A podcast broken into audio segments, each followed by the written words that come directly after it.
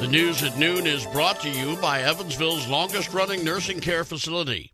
Put your trust in Good Samaritan Home. Let our home be your home. Learn more at goodsamhome.org. Your tri state weather, a wind advisory is in effect from now until 3 a.m. tomorrow. Becoming windy this afternoon with a high of 55, cloudy with light rain likely tonight, low of 36, and on Saturday, becoming mostly sunny with a high of 42. Right now, 52 degrees.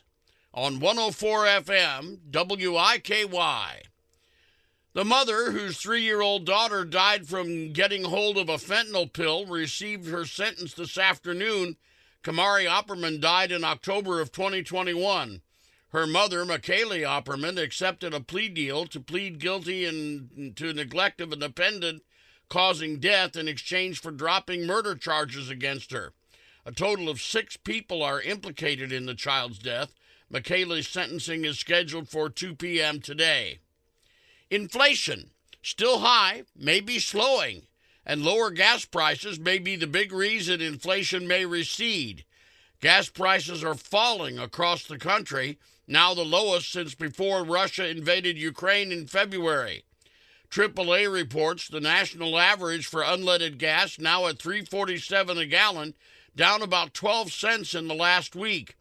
Gas Buddy predicts prices could fall below $3 per gallon by Christmas. Here's ABC's Elizabeth Schulze. Gas prices are key to the inflation picture for a couple of reasons. So, first, because fuel is such a big component of the consumer price index, that key measure of inflation, if gas and fuel prices come down, that headline inflation number would come down too. And it's something that we've seen in recent months as these numbers have fluctuated. There's also the fuel costs for companies. You know, if companies and businesses are spending less on gas, that means that they could potentially lower costs and lower prices for consumers. A 16 year old has been sentenced to 45 years in prison in an Evansville murder case from last year. Archie Coleman was charged in the shooting death of Jonathan Stitz on Parrett Street last October. Coleman pleaded guilty to murder and waived his right to a jury trial back in November. In doing so, he avoided facing the maximum of 60 years in prison. He received his sentence in court on Thursday morning. An Evansville teenager is facing a long list of charges, including six counts of rape, sexual battery, battery on a person less than 14, and strangulation. 18 year old Luke Pokorny was booked into jail Thursday morning and is being held without bond. Records show he played football, basketball, and baseball at Central High School. Congress voting to uh, impose a labor deal on rail workers' unions, a move that averts a strike that could have devastated the economy. ABC News congressional correspondent Rachel Scott on Capitol Hill with details. Here's what it includes a $16,000 immediate payout, a 24% pay raise, $5,000 in bonuses, and an additional day of paid personal leave.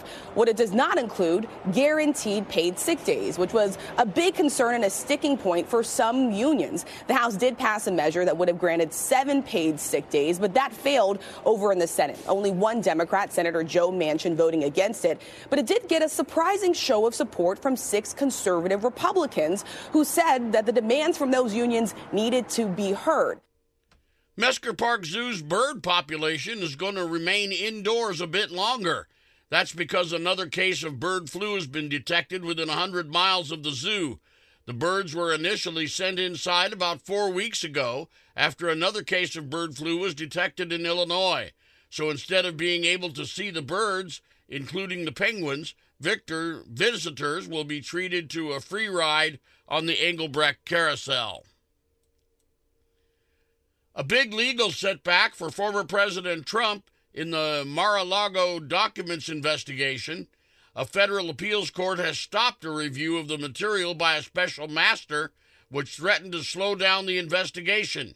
Here's ABC News Chief Washington correspondent Jonathan Karl. The court's decision clears a significant hurdle for federal prosecutors into the criminal investigation into the documents that Trump allegedly took with him from the White House after federal investigators executed their search warrant at Mar a Lago back in August. Trump had prevented to delay access uh, to those documents by insisting that a special master first review them, a lengthy process. A lower court judge went along with that, but now the appellate court says uh, that the prosecutors can get access to all of the documents.